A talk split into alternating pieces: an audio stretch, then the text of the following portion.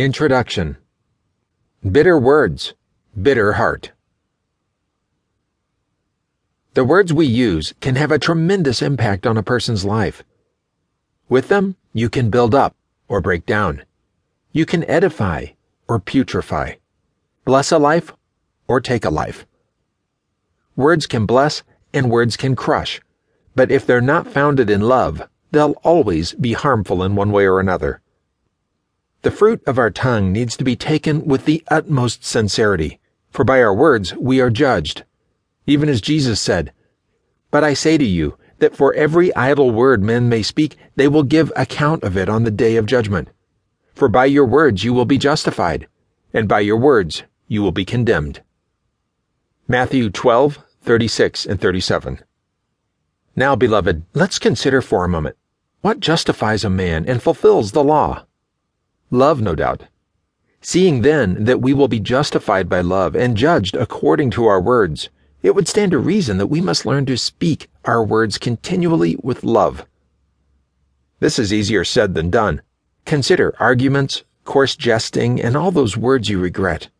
Praise God for our Savior. But even though we have grace, we ought to grow in having words seasoned with salt, spoken in love with all purity. Remember, that every bitter word can create a bitter heart. It's a true saying that we reap what we sow, and if we sow words of anger or bitterness in another, we will reap a bitter relationship from them.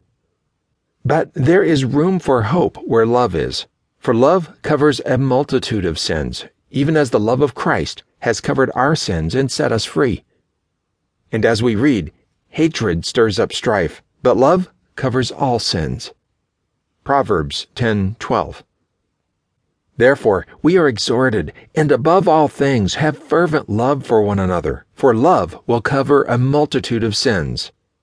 1 Peter 4 8. Consider these things and consider your own life. How have you been building people up around you? How have you been edifying them? Has this been a serious thing for you? Consider devoting yourself to having a holy tongue and committing to words of love seasoned with salt. Indeed, our words are always seasoned with something.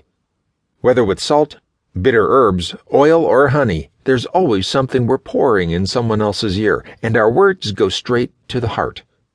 Therefore, if we're not careful with the things we say, we could be speaking volumes of hurt for someone else and not even knowing it.